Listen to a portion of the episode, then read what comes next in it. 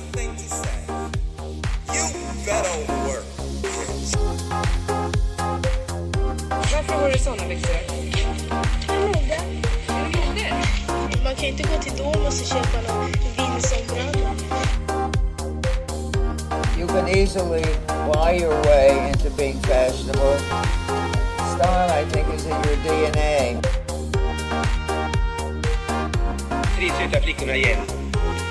De är under hela den här uppvisningen klädda i svenska kläder. Importen från Paris andra modecentra är stängd, men det går ju bra i alla fall, eller vad säger publiken? Det är svensk produktion i fullkomlig internationell klass.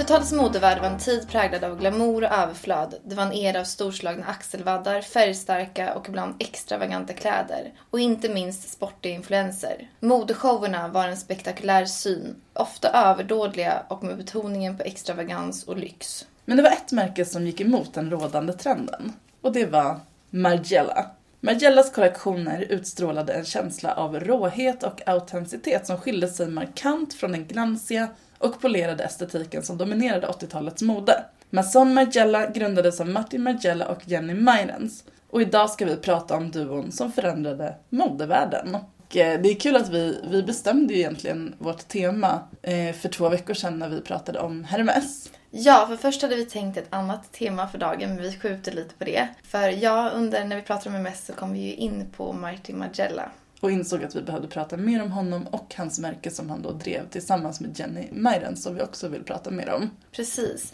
För likt Hermes så finns det mycket mystik bakom Margiela. Vilka som faktiskt låg bakom märket.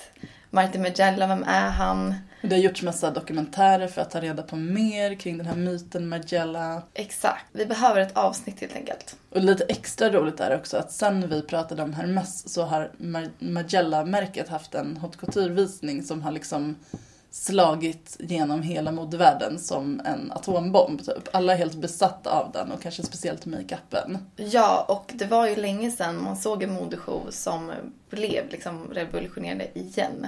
Så det är väldigt bra timing och vi kommer prata mer om den showen också. Verkligen. Men håll i er för nu blir det Margiela för hela slanten. Yes. kör vi igång.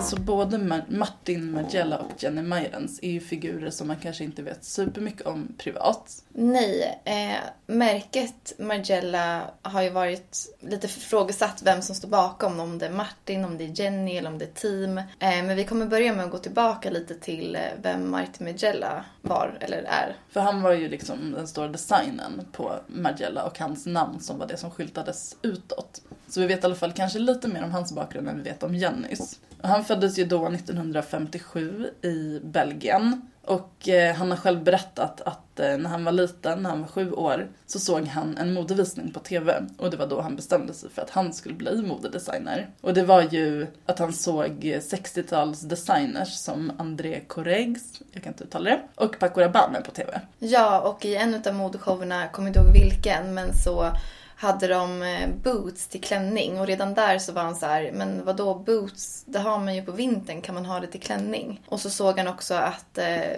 att toppen till skorna, alltså tårna stack ut, det var som avklippt och på en gång så började han klippa sönder sina skor på sina barbiedockor för att få fram tårna. Eh, och det här var ju redan som sagt som sjuåring så redan där så var han fast besluten om att vilja bli modedesigner. Så historien börjar på 60-talet. Men en annan del till, alltså han var väldigt känd senare i livet då för att han var både grym på hantverk och han var väldigt bra på att liksom göra återbruk eller mixa och matcha saker. Och det kan ju ha börjat i hans familjehistoria. I alla fall, alltså, det är också så att folk som försöker ta reda på saker om Martin Margiela greppar kanske halmstrån ibland. Men eh, det är ett faktum att hans eh, släktingar alla växte upp under andra världskriget i Belgien. Och eh, då fick man ta, ta vara på det man hade. Det var ju samma i Sverige. Eh, han har berättat om hur hans mormor då kunde sprätta isär plagg del för del och sen sy ihop dem igen med den slitna sidan inåt under andra världskriget. Och det gjorde man ju i Sverige också. Textilbristen kanske inspirerade honom att eh, ja, men senare i livet hålla på med dekonstruktion och så. Ja, och hans mormor ska också ha fortsatt att liksom sy sina egna kläder. Och hon var tydligen lite extravagant. Att ena dagen kunde hon ha brunt lockigt hår och andra dagen när jag träffade henne så var hon blond. Liksom. Och vad jag förstår det som eh, utifrån en dokumentär som jag tittar på så var väl hon en av dem som förstod honom bäst liksom, i familjen. Hon hjälpte också honom att skapa kläder till hans Barbie-dockor. Ja, Eh, Han var lite ensam som barn i sin egen värld och det var ju modevärlden som var hans egna lilla värld. Och eh, han fick också små tygbitar från sin mormor och kunde liksom klistra in dem som tyg till en kjol eller kappa. Ja, men- till dockorna då. Ja men precis till dockorna men också i liksom ett block. Så han klippte ut ett tygbit som var liksom kjol och sen resten kanske han, kroppen målade han själv liksom. Eh, och han brukade också färga håret på sina Barbie-dockor med hjälp av ett Och som mormor inspo. Ja men precis. Eh, och eh, han tyckte också om liksom, att matcha håret med klänningen. Eh, och hans första plagg som han sydde, det var på 70-talet. Och det var en grå blazer i flanell som han hade sett på en Yves Saint Laurent-visning. Men såklart då så var ju då kavajen i Barbie-format. Den var mini. Mini. Han började smått. Verkligen. Och Yves Saint Laurent var ju liksom den stora it-designen på 70-talet så att det är inte konstigt att han inspirerade. Man, man ser ju många av spåren från hans bakgrund i vad han senare gör. Vi kommer ju komma in på vad han har designat för Hermes och eh, Margiela. Men just det här med vän, helt vändbara plagg har han ju jobbat med liksom 40 år senare. 40 år efter hans mormor gjorde det och så vidare. Sen har vi också Martins mamma och hon hade som en stor hobby att eh, köpa gamla möbler på loppisar och demontera och måla om och sätta ihop delarna på nytt. Och det tycker jag också är liksom en del av hans dekonstruktionsinspiration. Att både mamman och mormor gillade att ändra och pyssla med olika, ja men med billiga råvaror. Verkligen. Man tager vad man haver helt Ja enkelt. men så var det verkligen och det såg vi ju senare också på Margiela när han så här ville sy en supertight tröja och hittade ingen trikåfabrikant som kunde fixa det åt honom. Då tog han ju sockor och gjorde en tröja av. Det var ju, sen när han var liksom började på 80-talet, det var många andra också som höll på med dekonstruktion men många säger väl att han var så duktig på hantverket att han var den första som gjorde det bra och trovärdigt. Verkligen. Och sen, det hade ju kommit på 80-talet influenser från eh, Japan. Vi kommer ju komma in på det. Och det, han var ju väldigt inspirerad av Japan också. Men han var väl eh, den första liksom som Europa, men också det här att gå emot systemet hela tiden. Och man kan ju se det redan som, som barn, att han tyckte om hela tiden att tänka tvärtom på något sätt. Ja, det var lite en Pippi Långstrump-estetik också. Ja, verkligen. Men han fick ju också inspiration från sin eh, pappa som var frisör och hade en egen frisörsalong. Och han eh, brukade tycka om att titta på när det här håret ramlade ner på golvet och det liksom samlades ihop. Eh, Och hans mor tyckte också att frisörsalongen liksom behövde fräschas upp. Det behövde någonting nytt. Hon, hon tyckte att han skulle börja sälja peruker. Eh, vilket pappan tyckte var en jättefånig idé. Så han tyckte att ja men det får ni göra men då ska det vara endast på nattetid. Så det liksom var en natt eller kvällsöppet för de här perukerna. Och eh, även där blir Martin jättefascinerad av dem. Och det finns ju faktiskt en kollektion som vi också kanske kommer prata om senare. Men där han också liksom gör en hel, eh, som vuxen då, en hel jacka eller kapp eller vad man ska säga. Gjort av peruker. Så det känns verkligen som att han plockar inspiration från, från sitt egna liv. Ja, men han har verkligen jobbat med peruker på olika sätt i visningar och sådär. Och där tycker jag, där kan man ju också se hur många som har inspirerats av Margiela senare. Till exempel så har ju Ann-Sofie Back idag ett märke där hon gör inredning och bland annat är det lampor som är gjorda av peruker. Så det kommer igen. Verkligen.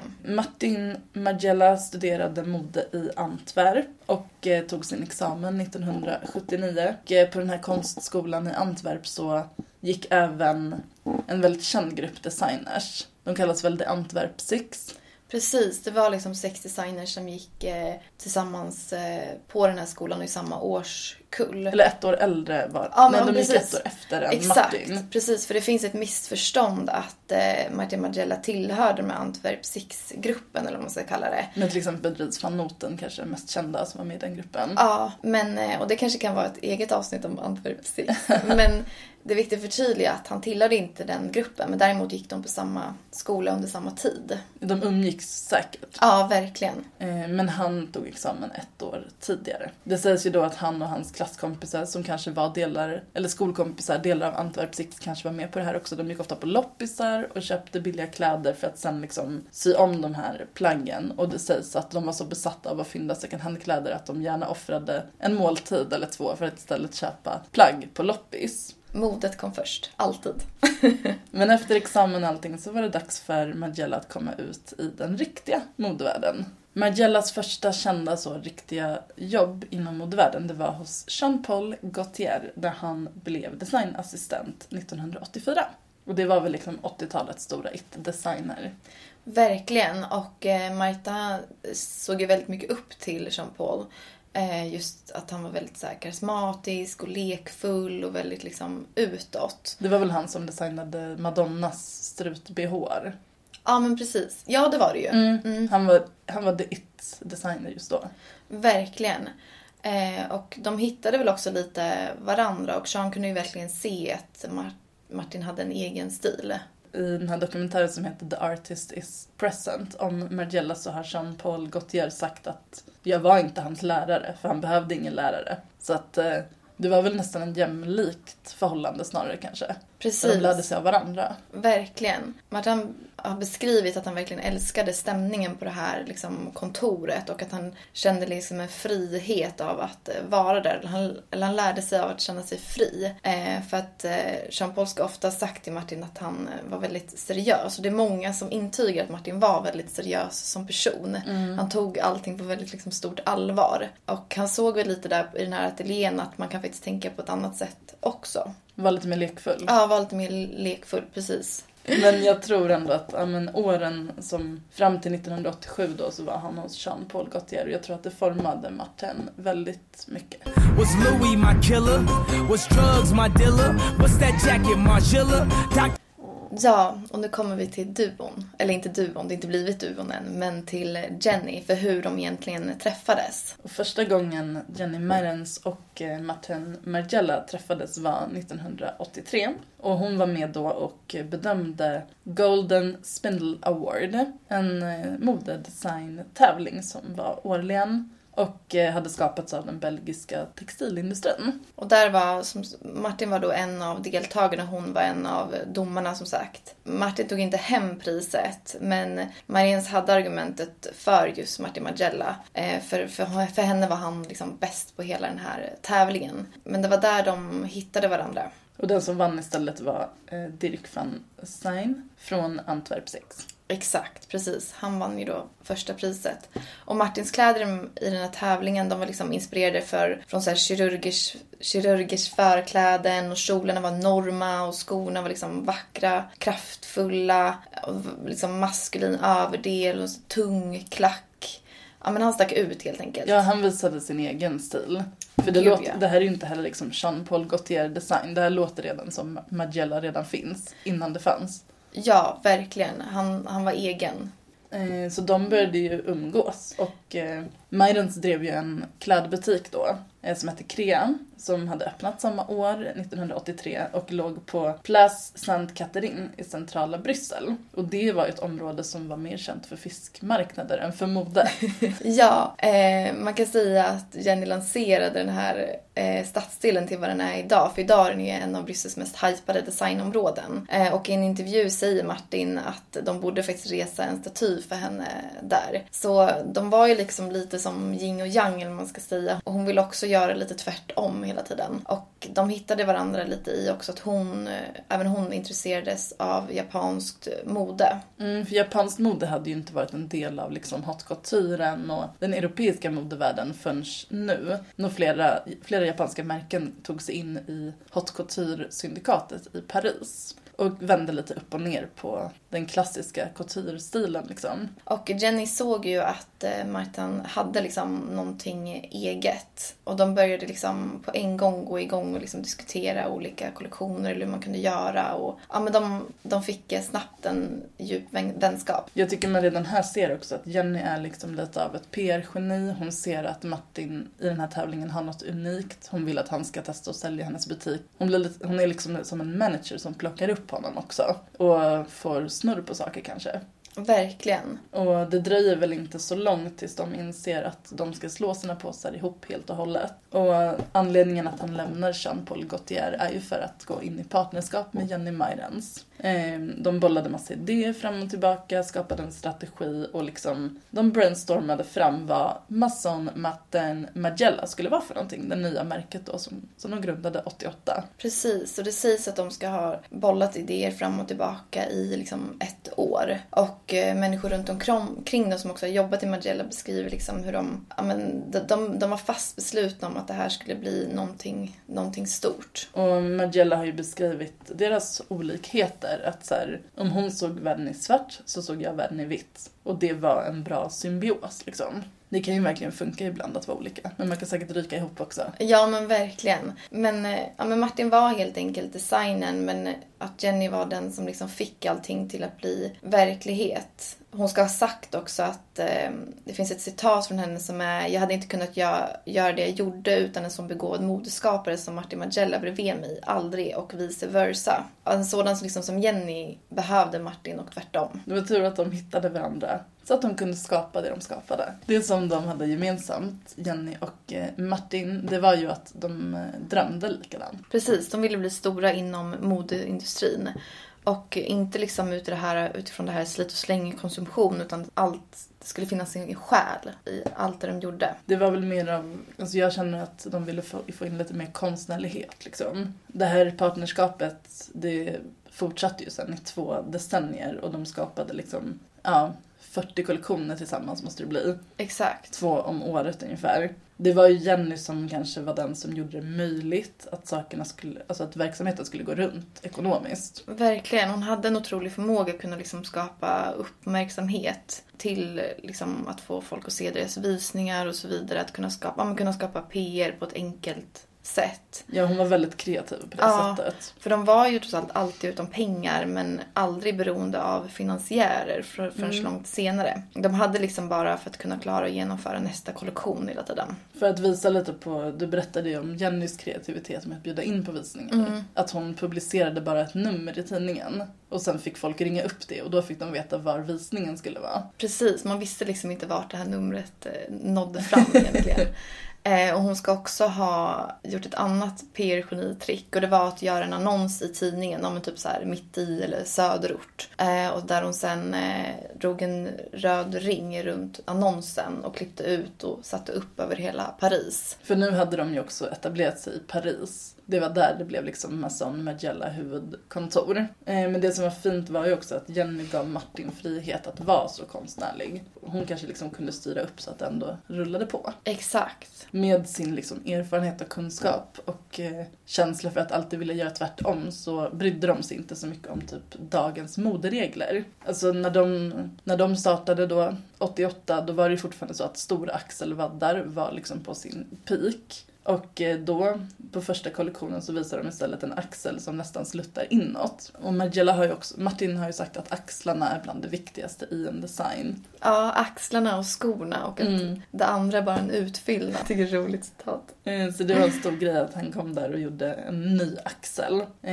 Men det var mycket experimentering med proportioner, material, presentation som gjorde att just Mason Martin Magella har betytt så mycket för liksom framtida modeskapare. De har kunnat hela tiden visa att "Mm, tänk om man gör så här istället. Men det var ju inte bara Jenny och Martin som låg bakom mycket. Det fanns ju liksom ett team också. Eh, men Jenny föreslog ju att anställa personer som inte kom från modeindustrin. För hon tyckte många inom modet ansåg hon liksom var hysteriska. Eh, och modellerna var ofta liksom plockade från gatan. Och på visningarna så fanns heller liksom ingenting som hette VIP-platser. Utan man fick ta den plats som fanns helt enkelt. Och då var det här också en typ supermodellernas era liksom. Det var ju såhär Giselle Bündchen och alla Vogue-omslag, det var verkligen de här super supermodellerna. Men de gjorde tvärtom. Eh, och deras kontor då var ju beläget i 18 distriktet, arrondissement, i eh, Paris. Och eh, jag har ju faktiskt bott i 18 distriktet. För jag bodde en kort tid i Paris och först bodde jag i 8 distriktet vilket är liksom ett av de finare och sen flyttade jag till 18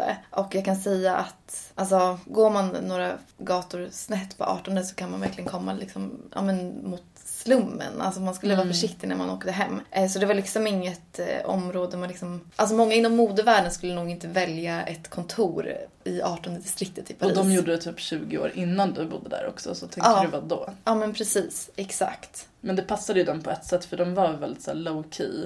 Ja, De ville kanske inte alltid frontas i pressen och liksom ja men precis. Det var liksom långt ifrån glamour. inte en del av den liksom vanliga modevärlden i Paris. Nej. Och eh, egentligen så var inte heller varumärket Margiela registrerat som ett företag på den här tiden. Nej, det var registrerat som, det hade ett annat namn då. Det var registrerat som Sar, nu kommer franskan igen, Sar Neuf. Eh, och Neuf betyder ju nio då och det var bådas eh, turnummer.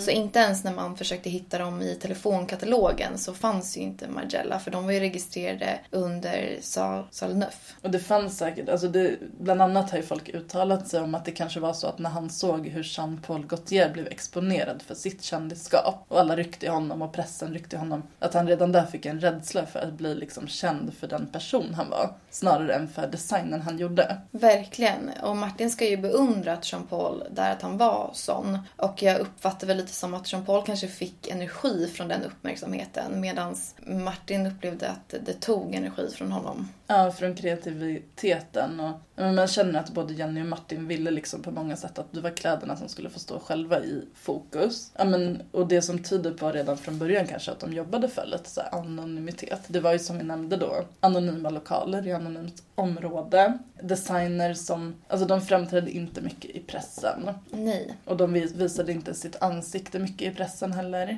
Eh, sen så kom det till en, alltså lite längre fram i tiden, på 90-talet, då var det ju liksom att då började det gå rykten om att Martin Margiela i princip inte ens fanns, att han var en myt för att han var så pass anonym. I början så var det fortfarande så att både han och Jenny visade sig på möten och de kunde sitta i publiken på modevisningar och liksom folk visste kanske hur de såg ut, även om de inte var några superkändisar. Men de blev ju mer och mer anonyma med tiden kan man väl säga. Vi kommer komma in lite på deras eh, etiketter men även de var ju liksom anonyma och blanka. Helt vita. Ja, Och modellernas ansikten på foton och visningar kunde vara täckta. Där kan det både säkert vara för att de ville liksom låta kläderna ta fokus. Men sen är det ju också så att när man bokar en modell så är det mycket billigare om man inte visar ansiktet på modellen. De målade ju även sin lokal helt i vitt. Ja, för på den här tiden, alltså i alla fall sent 80-tal och tidigt 90-tal kanske, så var det liksom väldigt modernt med svart. Men då tänkte istället Martin att så här, och säkert Jenny att så här, ja men okej, men då gör vi allting vitt. Och eh, deras, personalen där tänkte ju så här, ja men det låter väl fräscht och fint. Men de förstod liksom inte riktigt att allt skulle bli vitt. Alltså, Hur pass vitt skulle det bli. Ja, alltså de målade telefonerna, tvn, borden och det som inte gick att måla täckte de i vitt bomullstyg. Eh, och även eh, så arbetade alla i eh, vita rockar, alltså lite som läkarrockar. Och det blev också ett signalement sen på visningarna för att eh, man kunde se vilka som jobbade för Margiela. Det här tycker jag också att jag har sett på andra så här couture-märken. Att de kanske kan ha inspirerats lite av lite andra couture-märken just för att en vit rock är ganska bra att jobba med om man inte vill förstöra tygerna. Typ kontaminera dem med sina kläder. Exakt. Det är liksom lite som en kirurg arbetar kan också en sömmerska eller designer arbeta. Att man har handskar för att undvika att typ få fettfläckar på tygerna man jobbar med och Ja, rockar för att skydda mot andra fiber och hit och dit. Så att det finns ju en praktisk mening också med de vita rockarna. jag upplever liksom att eh, Martin var lite så känslig för ut eller intryck och att det här vita också kanske liksom kunde tona ner lite där, att inte bli störd av någonting. Verkligen. Och sen en till analys, hobbyanalys är väl om man jämför med konstgallerier som ofta är helt vitmålade förutom tavlorna. Så kanske det vita gjorde att kläderna syntes mer också. Ja, och det finns också, eller Jean-Paul har också beskrivit att Martin var väldigt organiserad och en sak som han även gjorde i, under sin tid hos Jean Gaultier var att han organiserade alla, där, liksom, alla hans arkiv och liksom la det i boxar och sådär. Och lika organiserad var han sen på Margiela så det har väl också lite hand i hand med det här vita och lite strukturerade. Han behövde, han var lite pedantisk Ja. utåt men det var säkert mycket som hände inne i hans hjärna. Exakt, Så han precis. behövde det. Ja, han behövde lugnet utifrån. Eh, Och det här med loggan då. Den klassiska liksom Masson Martin Margiela-loggan är ju en vit fyrkant fastsydd med ett vitt stygn i varje hörn. Och eh, de stygnen syns också på utan, utsidan av plagget. Exakt. Och det ska vara då Jenny som kom på den här idén. Och jag tror att hon, alltså nu spekulerar jag lite och jag tror jag kanske har hört det lite men att hon hade ju själv jobbat i butik och att det var mycket så här när folk gick in i butik då att så ah, men vem har gjort det här? Man ville först kolla vad det var för designer. Men även där ville de liksom göra ja, men tvärtom. Och kläderna skulle synas först och inte loggan. Ja men exakt. Och hon kom då på den här vita rutan. Eh, men Martin ska då ha sagt liksom så här, men nej men mina, min familj kommer bli ledsna om inte mitt namn står. eh, men sen hade han ändå gillat idén men han kom på det här då med de här fyra stygnen bak. Så det tyder ju också väldigt mycket på deras så här symbios. Att så här, hon kommer på fyrkanten men han kommer på stygnen. Ja, men sen det som var problem, deras jurist tyckte det var problematiskt med en helt blank logga. Eftersom att det då är svårt att varus, varumärkesskydda den här loggan liksom. Exakt. Det ledde ju till att de fick trycka en logga på baksidan av etiketten. Eh, nej, de sa att de skulle göra det. Ja, exakt. Precis. Det ska tydligen ha blivit en stor diskussion med eh, den här juristen om att säga, men nej, ni, kan, alltså, ni måste ha en logga, eller ni måste ha ett namn. Och då hade de sagt att de skulle ha en tryckt logga på baksidan. Eh, Och det, men de sa bara det för att få juristen lugn. Så de liksom lurade honom. För de brydde sig faktiskt inte om det blev varumärkesskyddat eller inte. Nej, vem bryr sig? Ja. Många som känner till Magella, de, det är väl just de grejerna. Så här, det mytiska, att de var lite hemliga och sen loggan. Ett till steg i anonymiteten var ju också att eh, Jenny Mayrens och Martin Magella började svara på liksom, intervjufrågor från pressen via fax och signerade det med vi. Eh, vilket gjorde att man inte visste vem som hade svarat på frågorna och det var ju också något som bidrog till mystiken. Verkligen, för att ju mer visningar och ju mer omtalade de blev så ville ju såklart pressen, eh, ja men de ville ha svar på frågor helt enkelt. Och de visste väl inte riktigt om de skulle svara som Martin eller Jenny eller... Men samtidigt så var det liksom också ett team som låg bakom och så de beslutade för att ja, men vi svarar hela tiden i vi-form. Och vissa som jobbade i huset beskrev det som att eh, det liksom skapade en form av gemenskap och inkludering. Men också att vissa kanske kände sig lite manipulerade för när de väl kom därifrån så var det ju inte vi längre för att det var ju faktiskt Martin som det stod på. Eller Märket hette Märket, ju precis, Martin exakt. Inom modevärlden så argumenterar väldigt många för att Martin Magella är en av de tio största modeskaparna genom tiderna. Men är det så enkelt som ett geni och hans genialitet? Eller kan det vara så att eh, vi nu kommer få möjlighet att damma av det gamla ordspråket bakom varje stark man står en kvinna? Jag tycker vi redan har börjat göra det ganska mycket. ja, vi har ju redan dammat av det. Ja, Men eh, men vi ska rota lite mer i liksom geniet och myten ja, Martin. precis. Och gemenskapen som fanns i det här huset. För många beskrev ju det här lite faktiskt som sektliknande. Alltså Martin Magella var ju verkligen banbrytande, hans designtanke var nyskapande men han hade inte fixat det utan sitt team. Den myten som han skapade kring sig själv eller som kanske andra skapade kring honom tycker jag är ganska unheard of i modern tid. Det är få som är så anonyma och samtidigt så välkända liksom. Ja, många trodde ju, och framförallt många journalister, så här, men någon gång kommer hon komma fram och visa sig. Men fortfarande än idag så har han liksom inte gjort det. Som sagt, det finns ju tidigare intervjuer och sådär med honom. Men, Men sen när sen- han valde att gå tillbaka så har han stått, stått fast vid det. Jag skulle säga sen, slut, eller sen mitten av 90-talet har man typ knappt sett hans face om man inte vet redan vem han är.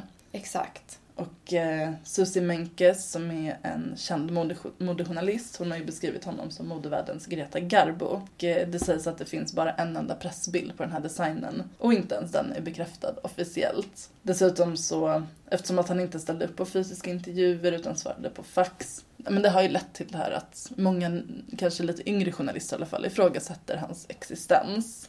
Exakt. Men jag tror också, eller för att det har de också sagt, att det var ju genuint från Martins sida att gå ett steg tillbaka, att inte vilja synas. Men de såg ju också att det här skapade rubriker. Att så här, Finns Martin Magella? Existerar han? Ja, men det skapade rubriker, så det blev ju också ett litet win-win. Att, eh, Ja.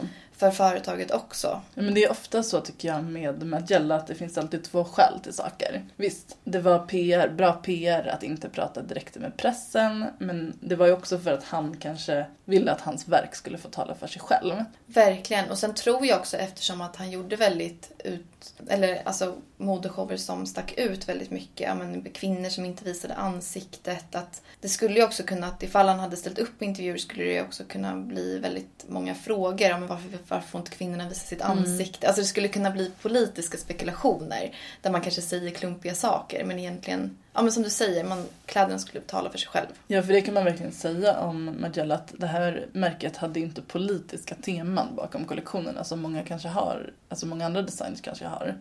Utan det var väl mer kreativa konceptet som stod i fokus. Verkligen.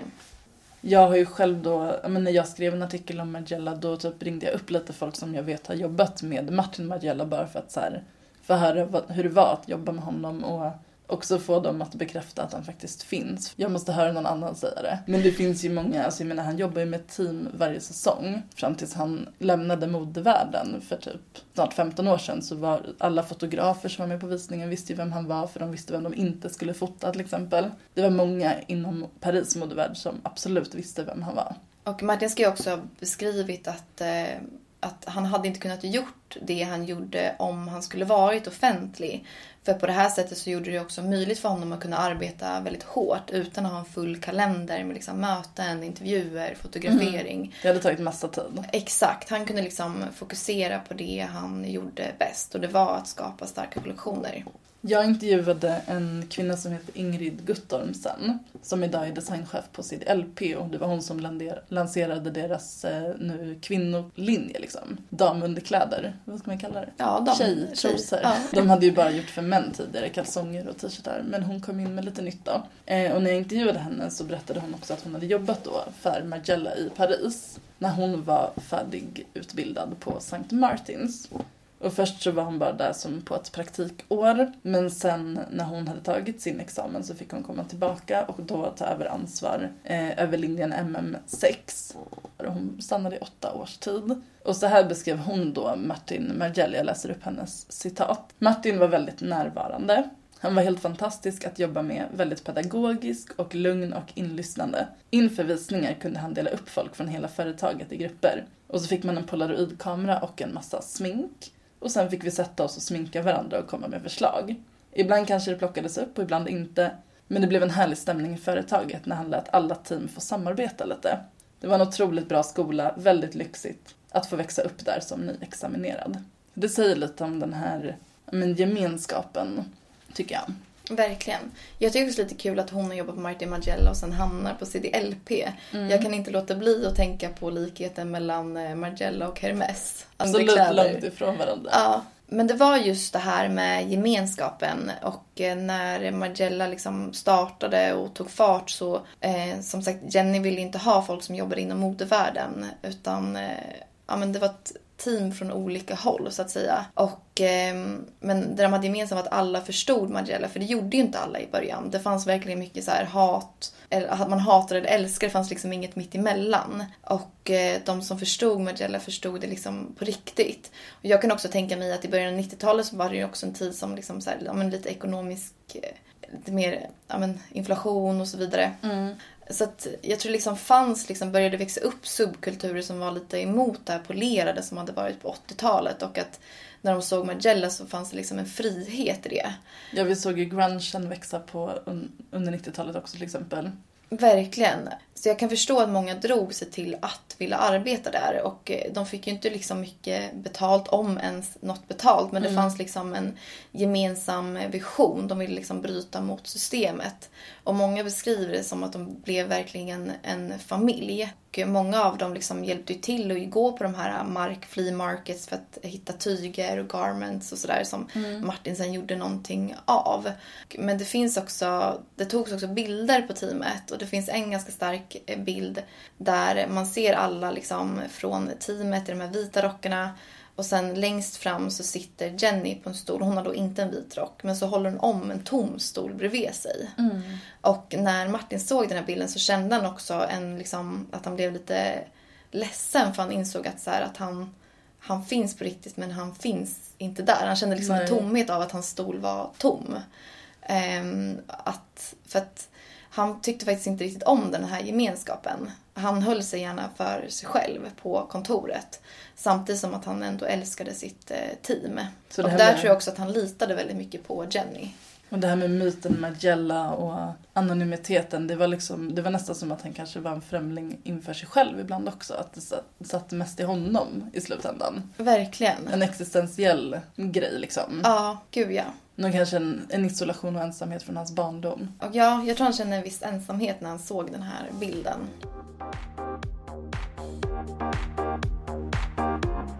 Den allra första visningen med Masson Martin Margiela. Martin hade ju alltid drömt om att ha en modevisning på en teater. Och till slut så kom drömmen i uppfyllelse. Ja, på Café de la Gare.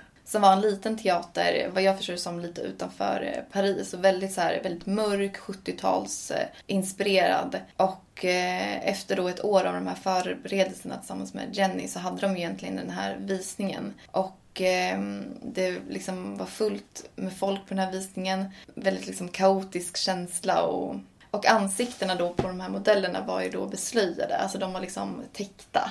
Eh, så de visade inte sina ansikten utan som vi var inne på att kläderna skulle tala för sig själv. De eh, tog ju då som sagt modeller från, från gatan och inte använde riktiga modeller om man ska säga. Och eh, många modeller undrade ju liksom så här, men hur ska jag gå på scenen? Eh, och han var, och de tyckte bara, men gå som du går. Och titta gärna på publiken, le mot dem. Att det skulle vara lite lekfullt och inte det här seriösa och modecatwalken. Nej, det var verkligen en motpol till 80-talets supermodellvärld. Mm, verkligen. Eh, och som vi nämnde, eh, deras ansikten var beslöjade. Och vi vet, alltså antagligen så var det faktiskt bara för att kläderna skulle få stå i fokus. Medan vid vissa tillfällen kanske var för att det var billigare. Och det känns också som att det var en ganska impulsiv eh, idé. Jag undrar också om de fick något betalt alls. Jag har jobbat för ett märke där jag var med eh, när de skulle ha en visning i New York på modeveckan för väldigt länge sedan. Och då så fick jag hjälpa till att streetcasta modeller som sen fick komma på provning i butiken. Och eh, de som valdes fick då gå visningen. Eh, vad jag vet fick de typ ett par jeans i betalning. Ja, vad jag förstår det som här också i, i början i alla fall, deras första visningar och sådär, så fick de betalt i form av, eh, av kläder helt enkelt. Det blir ofta så, än idag. Ja, men sen tror jag också att så här, modevärlden var ju väldigt stor då så jag kan väl tänka mig att många kanske unga tjejer blir, eller de var väl inte bara unga, men vi ska säga det att Jenny var ju också väldigt för att ta in äldre kvinnliga modeller vilket också stack ut lite. Nej men man ville väl också vara en del av Margiela, de som visste vad Margiela var liksom. Ja, jag hade ställt upp. Ja, gud ja. Nej men som Jenny Meirens har sagt här i ett citat om det här med modellerna. Eh, What I always hated was women who needed to look sexy. You're sexy or you're not. It's not because you show breasts or legs. Så har hon sagt då. Alltså jag kan tycka att det är också lite kvinnohatande citat. alltså jag, jag tycker inte heller att Margiela osar sex på det sättet. Nej, Det är ofta ganska täckande plagg och sådär. Precis. Men eh, jag tycker samtidigt att vill man vara sexig och visa bröst och ben får man väl göra det. Ja, ja verkligen. Men de sa också i en av de här dokumentärerna, eh, inte Jenny då utan någon som hade jobbat där, att många, många lite så osäkra kvinnor kände sig väldigt så här eh, snygga och sexiga i Margellas kläder. Och jag vet inte om jag tror på det riktigt för att det känns ändå som att man behöver någon form av självsäkerhet för att kunna vilja på sig och bära upp de här kläderna. Det känns som att en mer osäker person kanske väljer lite mer ett safeguard om man säger. Ja, för alltså om man tittar på plaggen, det är inte det vanliga. Nej. Det är verkligen avantgarde, det är verkligen punkigt. Vem som helst kan inte bära upp det. Ja, men märkets vision från början med den här första visningen var ju verkligen att så här, spränga alla gränser. Och eh, det man såg i den första visningen, det var ju att man... En sak som var väldigt ny, det var att man bara hade låtit alla trådar hänga kvar i plaggen. I vanliga fall när man syr och, får, och slutar sy, då får man ju klippa av tråden. Och eh, om det hänger lite kvar så klipper man av så mycket man kan för att det inte ska hänga ut eller synas. De struntade i det. Och då var det som att folk på visningen var så här, ska det vara så här? Eller är det ett misstag? Ja, Ska det hänga trådar? Det ser ju ofärdigt ut. För att första gången man såg Margiela-kollektionen så förstod man ju inte vad Margiela var. Nej, många hade nog svårt att greppa det. Det tog några år innan man faktiskt förstod så här, ah, men det är det här de sysslar med. Det var ett medvetet val, för det var absolut ingenting omedvetet i Margiellas kollektioner. Men det visste man ju inte från början, det kan man ju förstå. En av de mest kända showerna, det var ju i Paris 1990. Terrain Vogue-showen. Då var det i en förort till Paris och man ville liksom ha ett community. Man ville inte bara komma dit och hålla en visning där folk bodde utan man bjöd ju in folk som bodde där.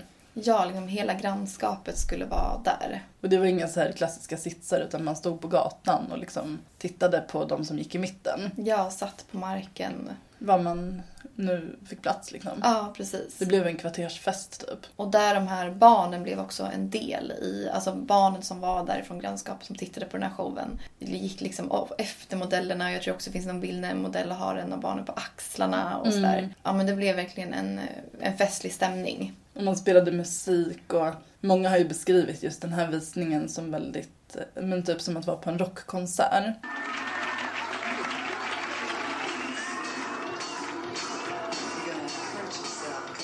Men det som var skillnad bland annat var ju att det kom inte ut någon och bugade när konserten var klar så att säga. Nej, Utan Martin höll sig lite i skymundan. precis. Han, han fanns liksom där backstage. Men det fanns heller inget backstage för alla var ju som sagt välkomna men det var väldigt noga med att han inte ville liksom delta i någon intervju. Han ville inte gå fram i centrum. Exakt, precis. Ehm, och även Martin själv beskriver den här eh, visningen som den mest minnesvärda. Och eh, vissa menar på att, den kom, att just den här showen kom att ifrågasätta hela modesystemet. För det gick liksom tvärt emot. I vanliga fall så kanske många andra modehus ville kanske synas på en visning på Louvren eller, eller jag vet inte. Och ha VIP-personer sittandes längst fram och sådär. Exakt, medan de ville liksom ett, mer av ett gettoområde.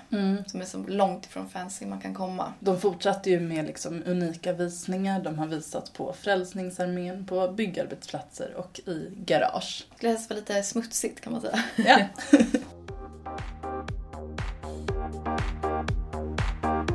Eh, Margiela var före sin tid, kan man ju absolut säga. De var först med den här tvådelade Tabby-skon. Om man inte har sett den så är det alltså en sko som har en tå. Även om den absolut är intresserad av asiatisk design. Ja, han hade sett den här i Japan som en arbetssko. Men jag tror den är typ gjord av tyg eller någonting.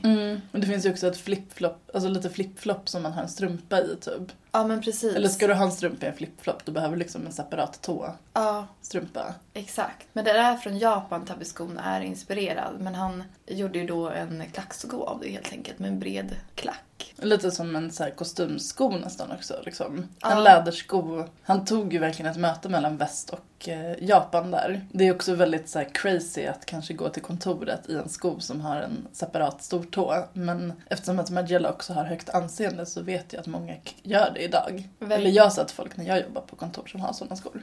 Ja, och jag skulle säga att de är på tapeten igen. Jag har sett flera märken de senaste åren som gör den här typen av skon. Men den kommer ju ursprungligen då från Margiela. Och den har inspirerat, eh, många gör kanske skor nu med alla tår, inte bara stortån fri. Utan eh, att de spretar åt alla möjliga håll och det är monsterskor och håriga skor och skor med klor på varje tå.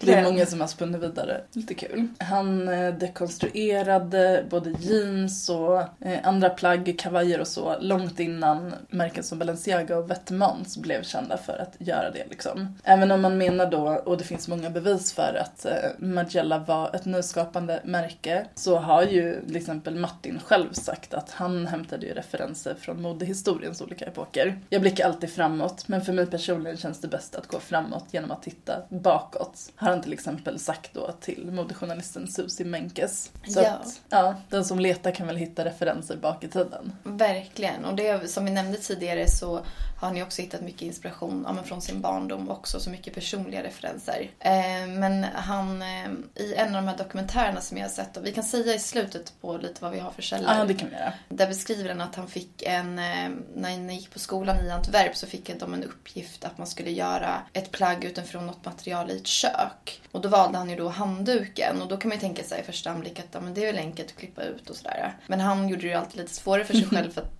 han ville inte klippa i handdukarna utan han liksom vek dem och sydde ihop dem tills att de blev en tröja. Och lite samma har han ju sen använt senare i sina i sina senare kollektioner. Du nämnde ju den här strumpan exempelvis. Av sportstrumpor. Ja, sportstrumpor ja. Och han har även använt liksom armést, ja, arméstrumpor och liksom gjort som en strumptröja. Och även där så klippte han ju liksom inte sönder strumporna i små Nej, bitar. man ser strumpornas form liksom. Exakt, precis. Och han har även gjort en, en väst som var gjord i trasiga tallrik, porslinstallrikar. Det gjorde han till höst-vinterkollektionen där 89-90. Och det finns även ett år efter där, eller, eller senare var det. Men så gjorde han också en plastpåse som var ett linne. Liksom.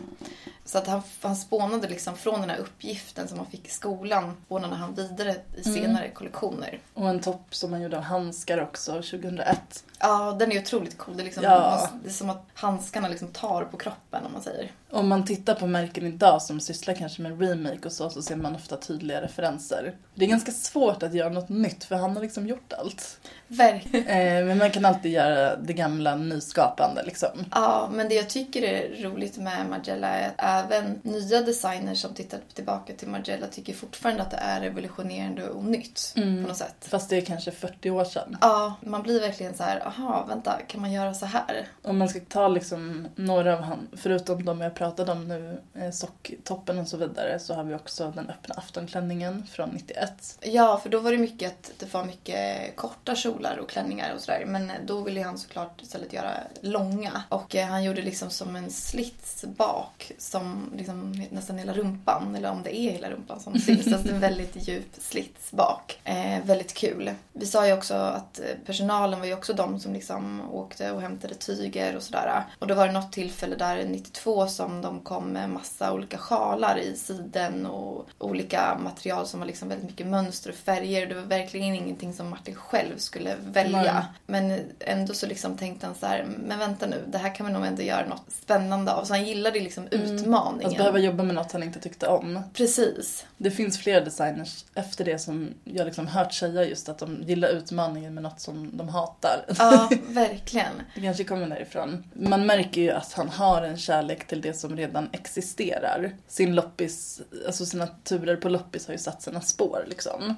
Mason Martin Magella introducerade också en linje som heter Replica. Det finns också en parfym som heter Replica som är väldigt känd från samma märke då. Eh, där alla plagg och produkter är exakta kopior av sånt som de har hittat second hand. Det är liksom en hyllning till att det här är ett plagg som redan är perfekt som det är. Man kan inte göra det mer perfekt. Och det jag tycker är lite kul med allt det här, det är ju det här designersamarbetet som var på H&M 2012. Eh, när man gjorde hm versioner då av ikoniska Magella-plagg. Och då kan man också nämna den här kappan som ser ut som ett täcke. Som är typ som att man har dragit på sig ett täcke och går ut. Ja, och den är ju också många andra designers som har gjort Ja, den har liknande. synts i många versioner. Ja, men verkligen. Och den har liksom, det är en, typ ett duntäcke med armar i princip. Ja, man har liksom behållit hela fyrkanten och sen satt på Mm. två armar. Och den eh, kunde man ju då köpa då på H&M till lite billigare pris. Och jag tycker det, går väl, det rimmar väldigt bra med Margellas filosofi, det här med replika. 2012 var ju inte Martin kvar på Mason Martin Margiela. Men jag tycker ändå att hm samarbetet var väldigt mycket i hans anda.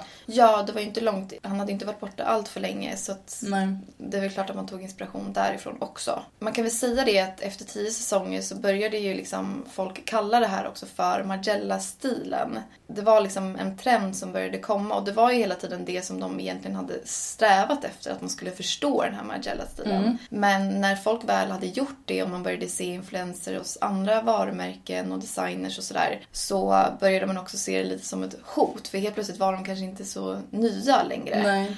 Och även fast liksom en dröm hade blivit i uppfyllelse så gjorde också, blev också Martin deprimerad av det här. Jag kan förstå det ändå. Ja, som sagt så började ju många då kopierade Margiela och eh, många liksom journalister och press och sådär talade mycket om så här, men det var Margiela, det var Martin som var först med det här och så här. Och då tänkte istället Mar- Martin att så här, okej men vi gör om det. Så istället då så skapar han en kollektion med liksom de tio bästa plagg från de tio bästa kollektionerna i en helt ny kollektion.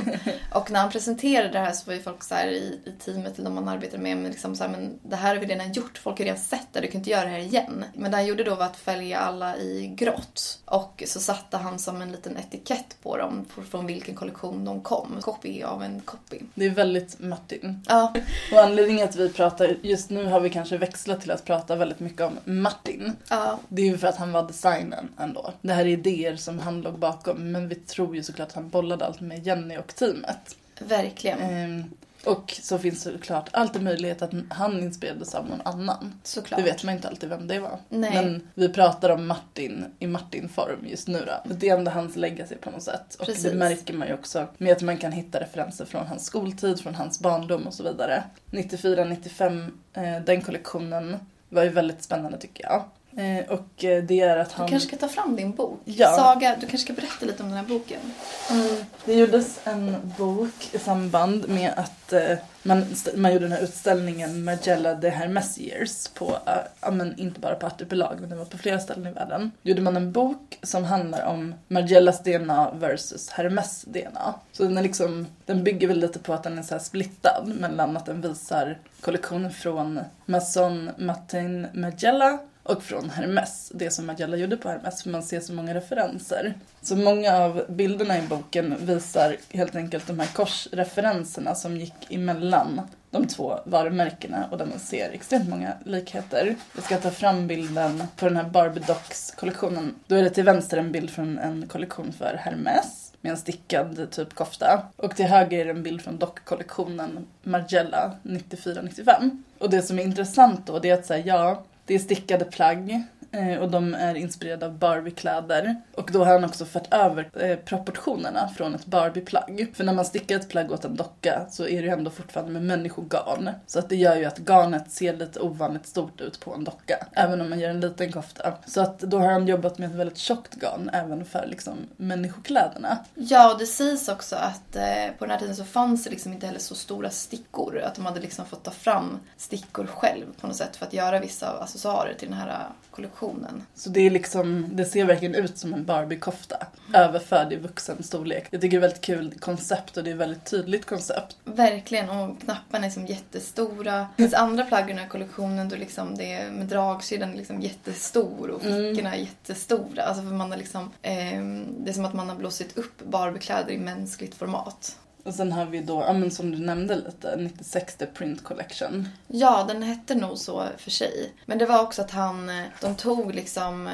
vintageplagg och fotade dem och printade det på tyg. Så kanske du såg den här personen från långt och så ser det ut som att så här, men du har en trenchcoat på dig fast eh, det är ingen trenchcoat, det är ett Mm. print. Eller en fin klänning där det liksom är printade paljetter. Ja, visst har Miu Miu inspirerats av det här känner jag. Säkert. De har absolut printat saker och jobbat med Barbie-referenser. Ja. Och sen hade vi Stockman-kollektionen. Och den är ju väldigt kopplad till hans studietid. Om man har hållit på med mode så har man ju provdockor och ofta ska man ha en från Stockman. Det är det bästa märket som gör provdockor. Och eh, det är väldigt så här couture ateljékänsla på dem liksom. Ja, här har du ju bilder. Mm. Då gjorde Magella en kollektion som typ är att plaggen ser ut som en provdocka. Och de detaljer man har på en provdocka, den är liksom sydd i ett lite grövre tyg. Eh, det står nummer printat på det som är själva storleken på dockan, fast nu är det i form av en topp istället. Det är printat vad det brukar stå på själva Stockman-dockan, alltså märket och så, vad det är för typ av docka. Och sen så är det liksom olika band på som man brukar placera på en provdocka när man designar. Ja, och draperar och så. att, ja men precis, det ser ut som att man har draperat någonting på plagget men att det är fastsytt. Och han använder sig också, man brukar sätta på lösa ärmar på sin provdocka som man också har sytt liksom i ett lite grövre bomullstyg och fyllt med någon vadd för att man ska kunna prova plagg på och se hur ärmen blir. Ja, så det ser ju nästan ut som att man kan ta av ärmen. Ja. Han, satte liksom, han gjorde en ärm som ser ut som den är löstagbar. Mm. Jättecoolt. Och när han väl drog på liksom ett vanligt tyg som inte var det här lite grövre bomullstyget då, då ser man att han har, det ser ut som att han bara har draperat på en kjol på en bild här. Han har tagit en tygbit som fortfarande har stadkant på, alltså den kanten längst ut som man alltid klipper av. Ja. För att den visar bara så här, ja, men var någonstans tyget har producerats typ. Men den behöll han på när han gjorde en kjol. Så det egentligen så kan man ju tro att han bara har slängt på saker på modellerna. Kastat ett tyg på, fäste med en nål. Men det här är ju superuttänkt design. Ja, för det sägs också att, att han började med den här kollektionen med att börja liksom drapera på en docka. Men att han tyckte att det blev för mycket haute couture-känsla så istället gick de tillbaka till gamla studier. Alltså när de kanske har fotat tidigare kollektioner de påbörjade den här klänningen eller sådär. Mm. Och då återskapade till nya, eller som det Till fallet, riktiga plagg. Till riktiga plagg, ja Man ser ändå att de är otroligt välsydda och välsittande liksom. Ja, gud ja. Välpressade. Det är verkligen couture fast inspirerat av en provdocka.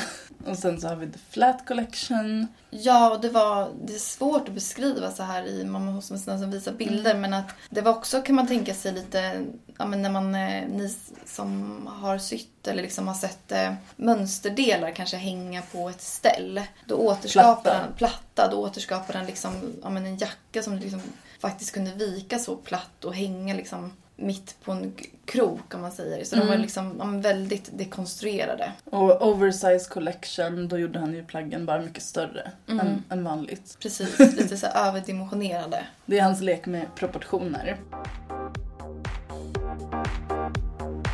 Som vi nämnde i förra avsnittet så en väldigt stor grej i Martin Magellas karriär var ju att han blev chefsdesigner på Hermes. Och eh, det var åren 97 till 2003 då som han var där. Vi pratade lite hur han kom dit och att det var liksom Jean Dumas dotter som övertalade honom att våga satsa på den här vildhästen. Men det var ju inte Martin som först fick kontakt med Hermes.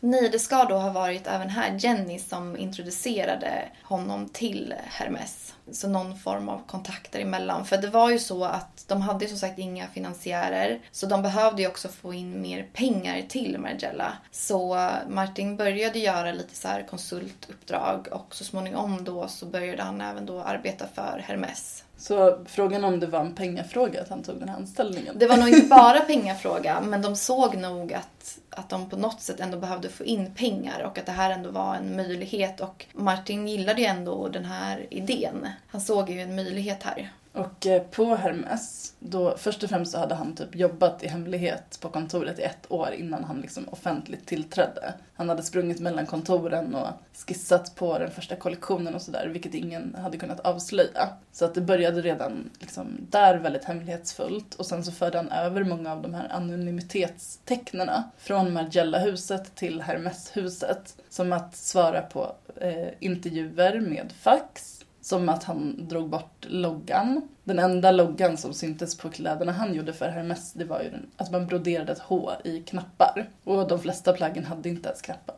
Eller dragkedja. Så många av plaggen var ganska anonymt Hermes liksom. Och han jobbade inte med printade scarfs under sin tid och inte heller orange. Nej. Och det blev ju väldigt stora rubriker när Margiela gick in där i Hermes. Rubriker som Djävulen hos guden Hermes. Alltså just för att han var verkligen så svart. Motpoler. Motpoler. Eh, Men det var väl det också som gjorde att de ville arbeta tillsammans. Det var det som gjorde det intressant. Men han skapade inte kläder för de som ville skylta med att de hade så ett märkesplagg. Utan snarare kläder för de som ville ha nedtonad lyx. Vilket blev ganska förvånande. Alltså när hans första kollektion kom för Hermès, Då var ju många väldigt besvikna. För de hade tänkt så här, den här avantgarde galningen. Han kommer verkligen förändra Hermes. Och istället så gjorde han Hermes lite mer färglöst och lite mer minimalistiskt. Ja, och många klankade ner på den här kollektionen för de tyckte att han kunde, han kunde använda sig av de här färgglada scarfarna och det här print och färger med det du var inne på. Eh, och istället så var det väldigt eh, nedtonat. Men Hermes stod ju fast vid att de trodde på Martin. Så även om första kollektionen för Hermes inte blev så populär så började folk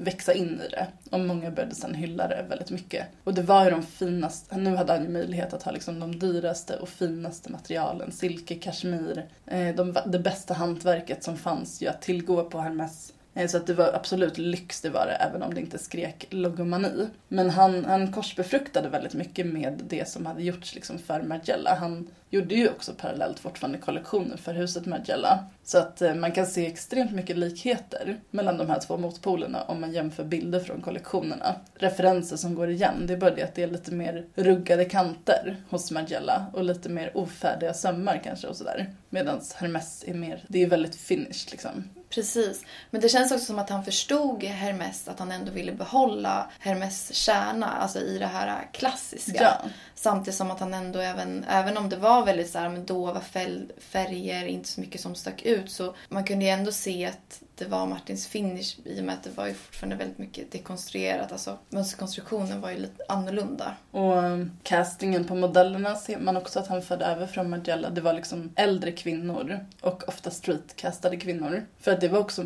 Hermes målgrupp liksom. Det var en äldre kvinna som ville vara stilren. Och hans första visning ville han också ha i butiken. Att det skulle vara liksom som en så här butikssalongvisning. Och det var ju lite inspirerat från kanske på 40-talets couturevärld när man bjöd in speciella eh, utvalda kunder och press för att men, gå på en ateljé eller salongsvisning. Mm, känna sig lite unik. Ett plagg som jag tycker är liksom extra genialt av det han gjorde för Hermes. Det är en tröja kan man säga, eller tunika, som kallas för varius. Om jag ska liksom försöka översätta det så tror jag att det betyder ungefär variation. Låter väl rimligt. Eh, men det kan betyda något annat också. Men det som var smart med den är att den har liksom en sån öppning, en urringning, som gör att du kan gå i den underifrån utan att behöva förstöra din frisyr. Men urringningen är fortfarande så pass smal att den sitter uppe på axlarna när du har den på dig.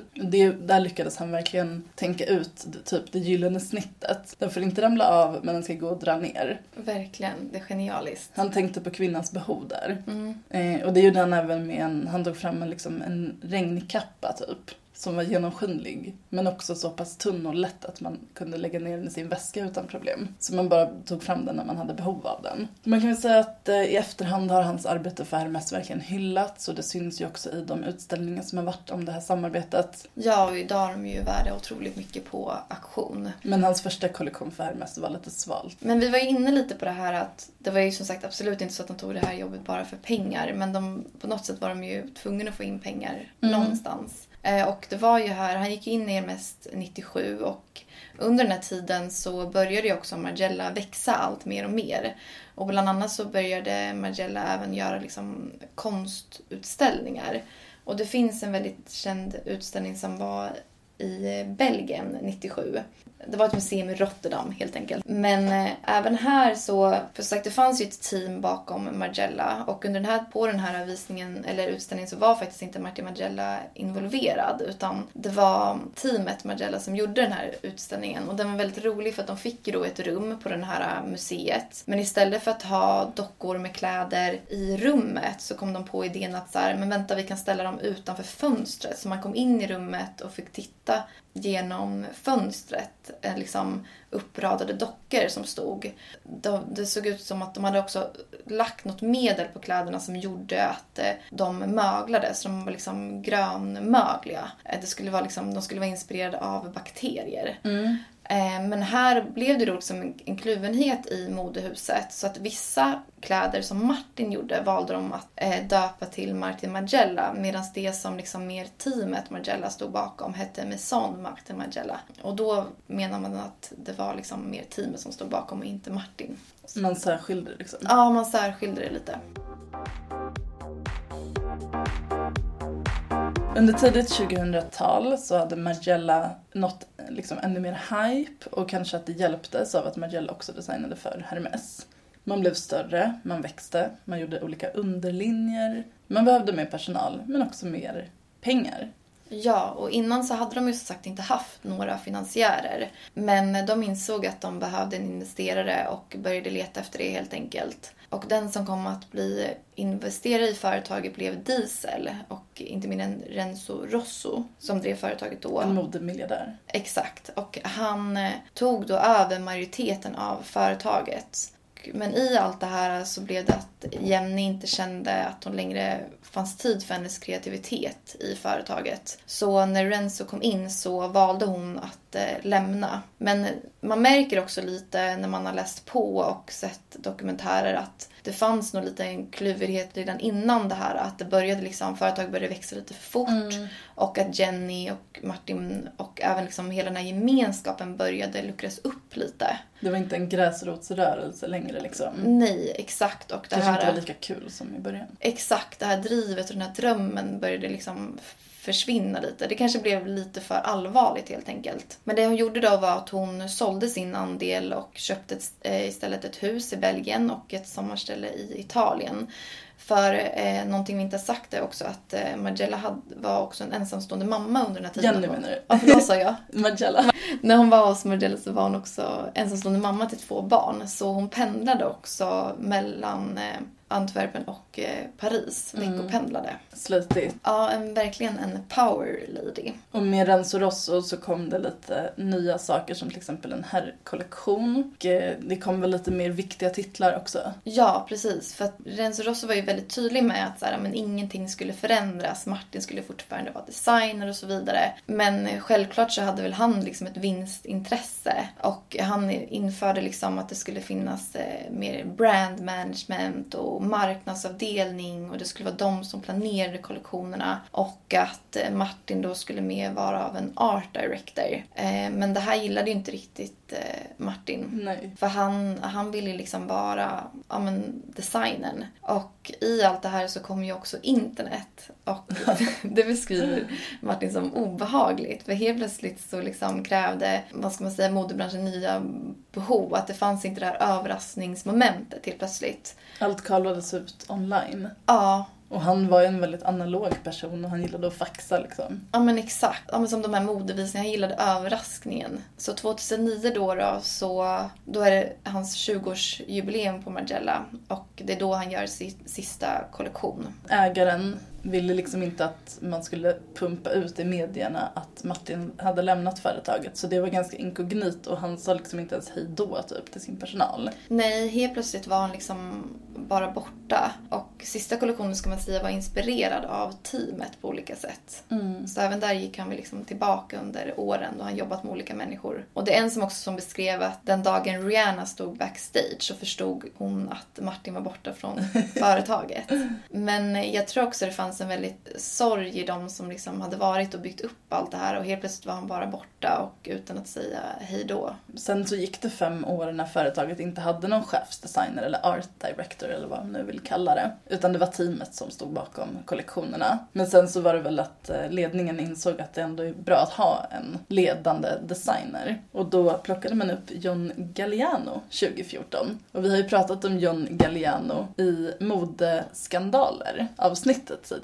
Han hade en liten skandal, det var mycket droger, han hade förolämpat folk, ropat rasistiska saker och sådär. Jag var inte mycket antisemitiska Jo. ut. Ja. Men han gick ju, genomgick ju rehab och eh, vård och eh, nu hade han liksom kommit ut ur cancel-bubblan och han är en, väl, alltså en designer med väldigt stor talang. Så man kände att nu är det dags att satsa på honom, vi plockar upp John Galliano liksom. Jag skulle ju säga, som när vi pratade om honom sist i modeskandaler så pratade vi om att han har ju liksom varit ganska low key på Margiela. Det har inte skett några jättestora överraskningar. Det har rullat på, märket har liksom fortsatt vara populärt men det har inte varit någon extrem snackis kring det. Men den senaste visningen, Margiellas couture-visning i Paris som var alldeles, alldeles nyligen då, signerad John Galliano, har fått otroligt mycket uppmärksamhet. Alltså det är den mest virala visningen på många, många år skulle jag säga. Om man ska beskriva den så är det väldigt så här mycket korsettdel, alltså korsettöverdelar, väldigt hårt åtsnörda korsetter. Ibland ser de ut att vara gjorda av plast typ. Kjol, mycket höfter, påbyggda, väldigt mycket form. Långa dramatiska kjolar, lite så här inspirerat av 1800-talet skulle jag säga till viss del. 1800-talets couture. Modellerna är liksom av olika storlekar och säkert i vissa streetcastade, äldre kvinnor gärna och så. Men framförallt är det ju makeupen. Alltså, de är sminkade i grunden ganska så blekt pudrade och typ såna här smala 20-tals ögonbryn. Väldigt färgglad ögonskugga. Och sen är det ett lager av glass skin längst fram. Alltså det är liksom jätteglansig hud. Det är som att det är en glashinna framför all makeup. Ser de nästan typ som vaxade ut eller vad man ska De säga? ser ut som dockor. Ja, Eller som porslinsdockor fast ännu mer glansiga. Men ansiktena ser inte riktiga ut. De kan inte, alltså modellerna kunde inte ens röra på läpparna eller mimiken. Nej. Men det känns lite som att den här med den här visningen att liksom Margiellas eh, ursprungliga själ kom lite tillbaka. Ja, äntligen. Ja, verkligen. Gud, man undrar nästan om han hade ett finger med i spelet. Ja. För det var så annorlunda från vad Galliano har gjort senaste åren. ja. Sen är det väl svårt alltså, att ta över från alltså, någon som Martin Margiela och Jenny Mm. då ska vi också nämna.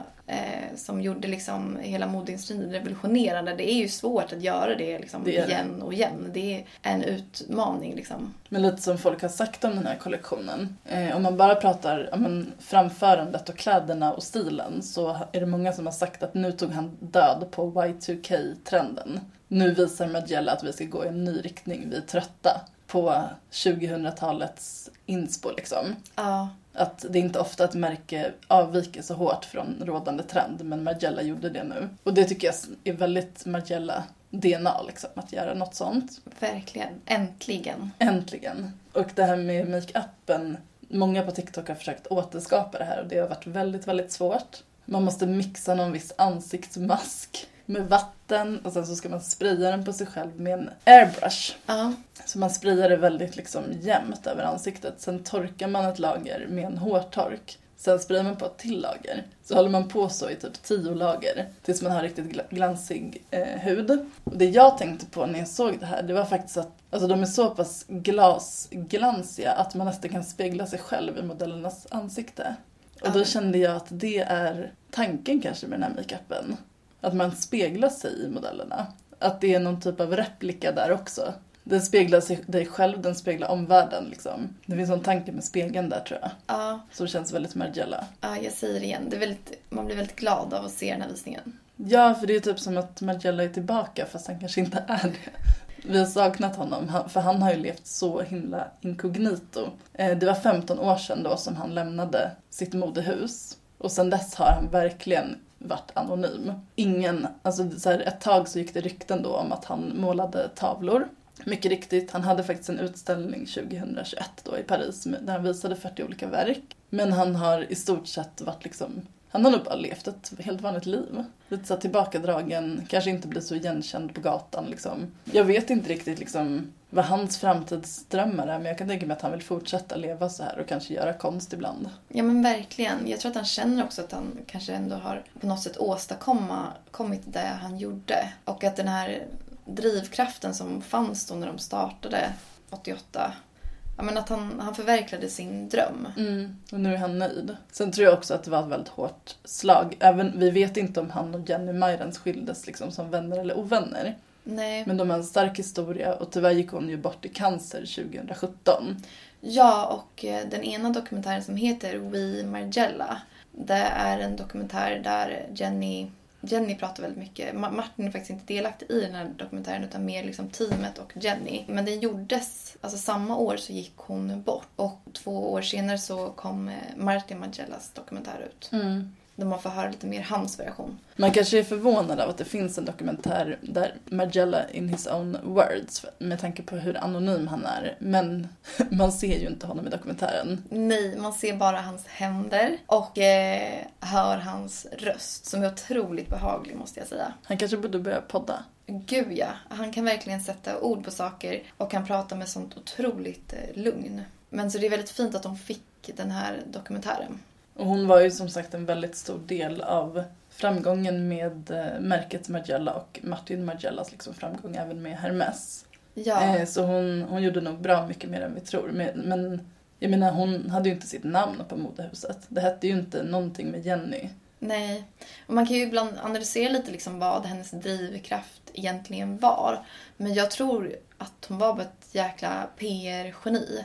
Och att kanske hon liksom, jag vet inte, hon kanske såg också att hon skulle kunna få ut pengar av det också. Alltså för att hon trodde Ja. så hårt på Martin och det de hade tillsammans. Jag tror att hon verkligen hade en liksom näsa för talang. Ja. Hon förstod ju, hon delade hans designvision men hon var ingen designer själv. Nej. Hon kunde ha input men så här, han kunde skapa det som hon kanske kunde ha i sitt huvud. Och nu så ser i alla fall Margiela ut att fortsätta överleva som märke ett bra tag framöver. Alltså det är så mycket vi vill berätta om de här. Ja, och det är så Det- många olika spår. Man skulle typ kunna göra det till tre avsnitt. Men Och det är svårt att podda om något som är så visuellt också. Vi har, vi har gjort vårt bästa. ja, jag hoppas ni blev nyfikna. Men ska vi säga snabbt vad de här dokumentärerna och allting heter? Ja, vi har ju nämnt då We Margiela med fokus på Margiellas team. Precis. Och i och med att det finns väldigt liksom mytiska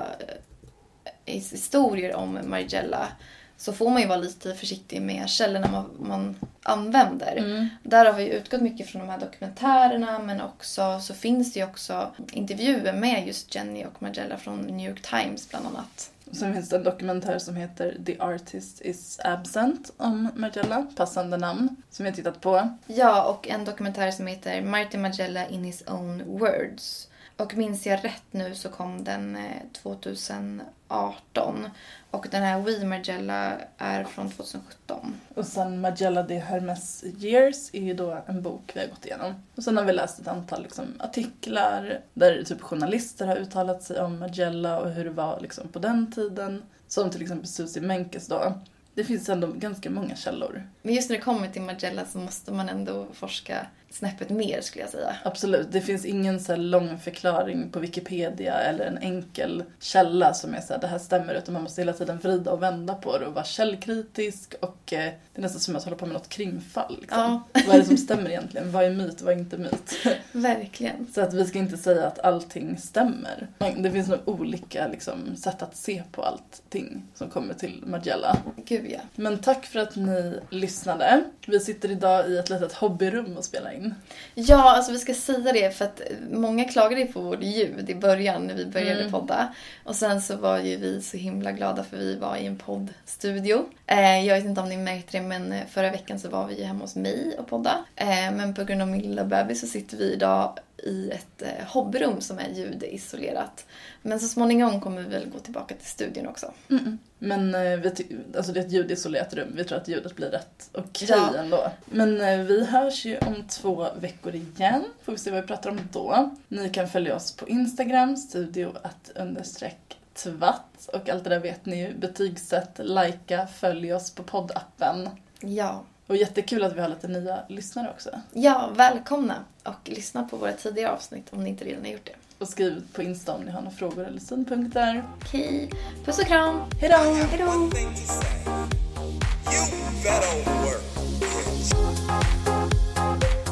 Varför har du såna byxor? Du modig? Man kan inte gå till Domus och köpa någon Vinson-brallor. Can easily buy your way into being fashionable. Style, I think, is in your DNA. Tre söta flickorna igen. Och de är under hela den här uppvisningen klädda i svenska kläder. Importen från Paris andra modecentra är stängd, men det går ju bra i alla fall, eller vad säger publiken? Det är svensk produktion i fullkomlig internationell klass.